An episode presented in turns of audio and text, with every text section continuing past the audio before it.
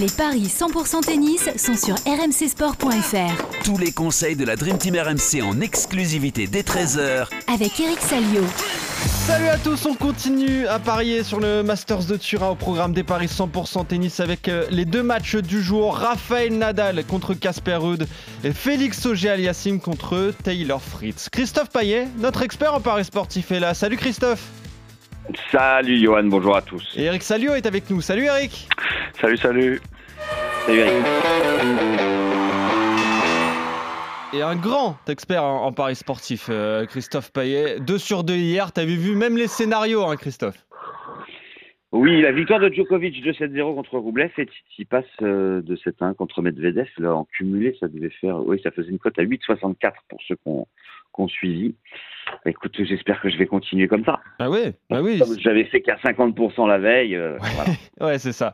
Donc le 2 sur 2. Et Eric, lui, avait fait plus que ça. 100%, et là, du coup, c'est lui qui fait 50. Ouais, tu fais euh, 50%. T'avais quand même vu. le- Comment ça, je Enfin, fais non, tu 50? fais, tu fais 100%, mais t'as pas vu le scénario du premier. Ah oui, T'avais joué 2-7-1. euh, Pardon. la victoire de Oui, oui, Djokovic. oui, Roublev euh, n'a pas fait le poids, Eric, hier face Oui, à je suis à 100% depuis deux jours, moi. Enfin, c'est Ouais. bon, je suis à 4 sur 4, ouais, c'est bien. Ouais. Donc Roublev Voilà. s'est fait exterminer par Novak. hein. Oui, bon, j'avais conseillé du bout des lèvres, hein, le- de... mais bon, c'est vrai que Ouais. Djokovic est au-dessus. Je pense que vraiment, faut, faut jouer jusqu'au bout. Il va, il va nous rapporter de l'argent, Djoko, je pense. Puis en plus, comme il a confirmé hier, il est effectivement, il a son visa pour l'Australie, donc euh, Ouais. Ses enfants sont sur place, tout va bien, tout va bien. Ouais, tout à fait. Donc assuré de la première place, et tandis que euh, Tsitsipas Medvedev, bah, la victoire du Grec euh, au bout, enfin dans le tie-break de la troisième manche, bah, ça, ça permet au Grec d'avoir encore de l'espoir, Eric, et tandis que Daniel Medvedev est, est d'ores et déjà éliminé. Ouais. Ouais, c'était. Bah écoutez, c'était un match sympa. Euh, Peut-être le plus beau match de, de la de, depuis le début de la semaine avec un deux time breaks assez fantastiques puisque Medvedev euh, a eu des balles de match dans, le time break du deuxième. Bon. Medvedev s'est battu comme un chien et dans le troisième, Medvedev sert pour le match, il se fait reprendre et dans le time break, il explose total et et Tsitsipas est récompensé de, de ses efforts, de son audace aussi, je dirais, parce qu'il a tactiquement il a proposé plus de choses avec des services volés qui ont bien enquiquiné le, le russe. Donc euh, Medvedev est à la maison, enfin est à la maison. Il va rester demain pour un match pour du beurre, à moins qu'il soit déjà rentré, mais je pense pas. Et puis il y aura, il y aura un quart de finale demain qu'on, sur lequel on pariera, bien sûr. Ouais, exactement. Ouais. On va parler donc des matchs euh, du jour. Le premier à 14h, c'est un match pour du beurre entre Rafael Nadal et Casper Ruud. Rafael Nadal, d'ores et déjà euh, éliminé donc après deux défaites. Ruud assuré de la première place. Il jouera soit Roublev, soit Tsi- Tsitsipas pour, euh, pour euh, les demi-finales. Qu'est-ce que ça donne au niveau des cotes entre Nadal et, et Ruud, Christophe? Euh, Ruud est favori pour ce match-là. Euh, on pouvait s'y attendre vu ce que fait Nadal en ce moment. C'est 2,75 pour l'Espagnol et 1,46 pour le Norvégien, euh, bah, qui euh, a été très très solide hein, en battant Jaliassim et Fritz, alors que Nadal euh, était un peu à bout de course en cette fin de saison. Quatre défaites consécutives. Je ne sais même pas si c'est arrivé depuis que les paris RMC existent. Oui, c'est vrai. ouais. Quatre défaites de suite de Nadal, non, c'est il faut remonter à des années, des années et des années. Euh, surtout que ça risque de faire 5, même si euh, c'est un match pour du beurre et que Ruud sera peut-être pas à 100% de motivation parce qu'il voudra avant tout euh, rester le plus en forme possible et pas trop puiser dans ses réserves avant de jouer sa demi-finale. Ce qui fait que c'est un match très compliqué à pronostiquer. Moi, la logique, ce serait de jouer Rude. Mais si jamais il perd le premier, est-ce qu'il se battra, Eric, pour euh, essayer de revenir? J'en suis pas sûr. Ouais, je- j'aime pas trop ce, ce genre de match parce qu'effectivement les, Ouais. les enjeux sont, sont minimes. Alors il y en a encore. Bien sûr. Euh, Il y a il y a des 200 points à points, aller à prendre, chercher. Bah oui, bien sûr. 200 points, c'est Ouais. beaucoup, et on voit que Nadal est, est très menacé pour sa place de numéro, de numéro 2 mondial. Est-ce qu'une victoire pourrait euh, lui permettre de bah, d'augmenter ses chances Je suis même pas sûr mathématiquement, parce qu'après, euh, les points se deviennent de plus en plus importants.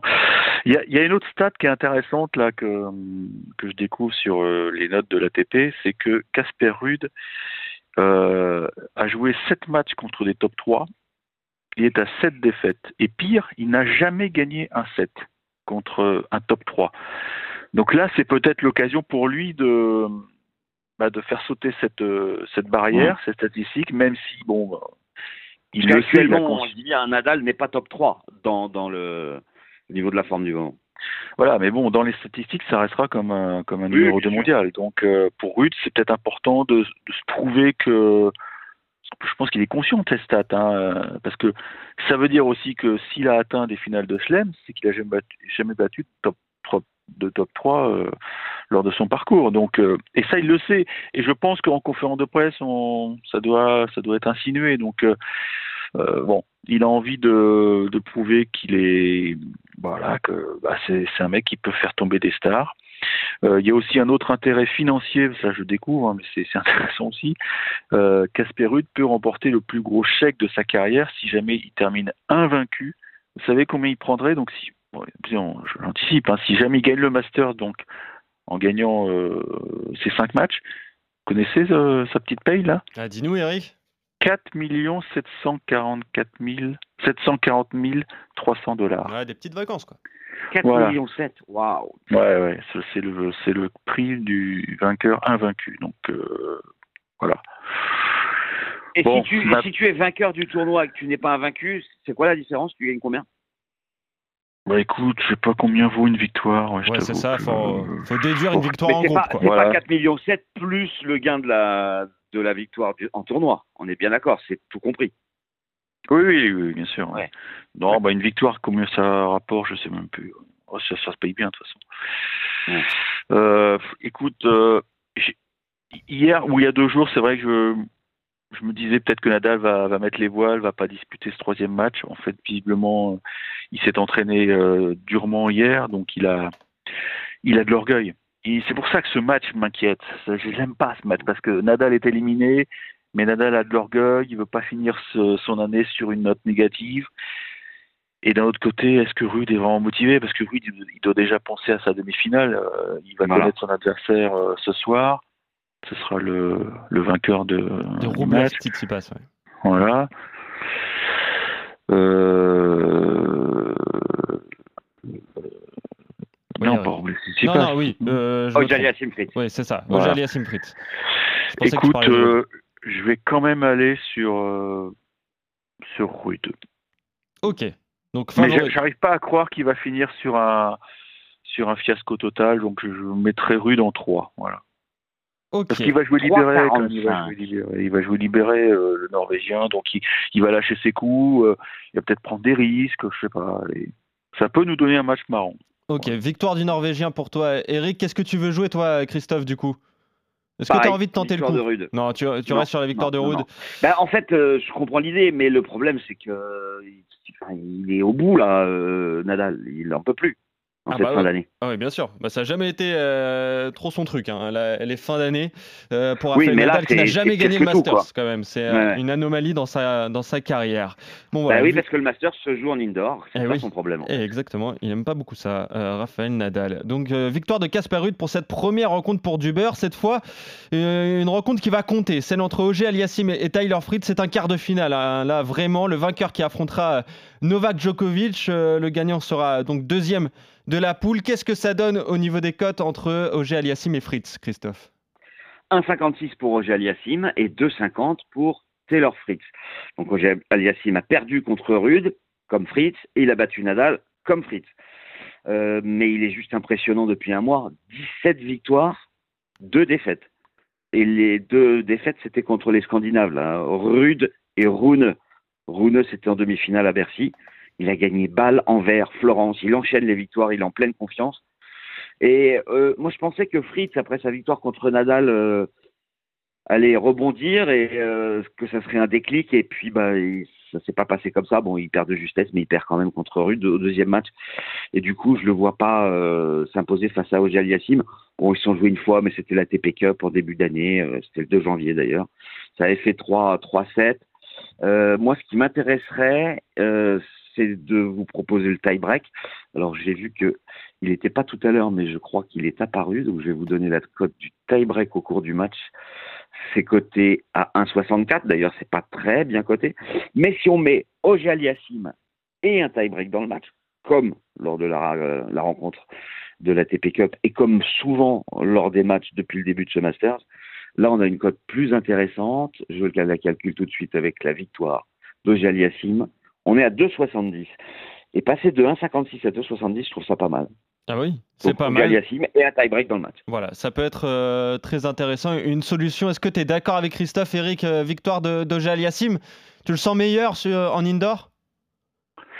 Bah ouais, en indoor, il est, il est costaud, quoi. Il a, il a remporté beaucoup de titres en indoor cette année. euh, Mm. C'est vrai que, bon, je, pense- je pense qu'il était un peu tendu lors du premier match et il, il s'est- raté. Mais il a bien réagi contre Nadal, même si Nadal était encore dangereux. La, la bête bougeait encore, notamment lors du premier set. Hein. Il a eu les premières balles de break espagnol, mais c'est vrai qu'il a été costaud sur euh, quand il fallait sauver les, les, les menaces. Mais Fritz, il est quand même pas mal. Hein. Je vois, je sais pas, je vois un match au couteau encore avec beaucoup, Mm. peut-être 3-7, ouais.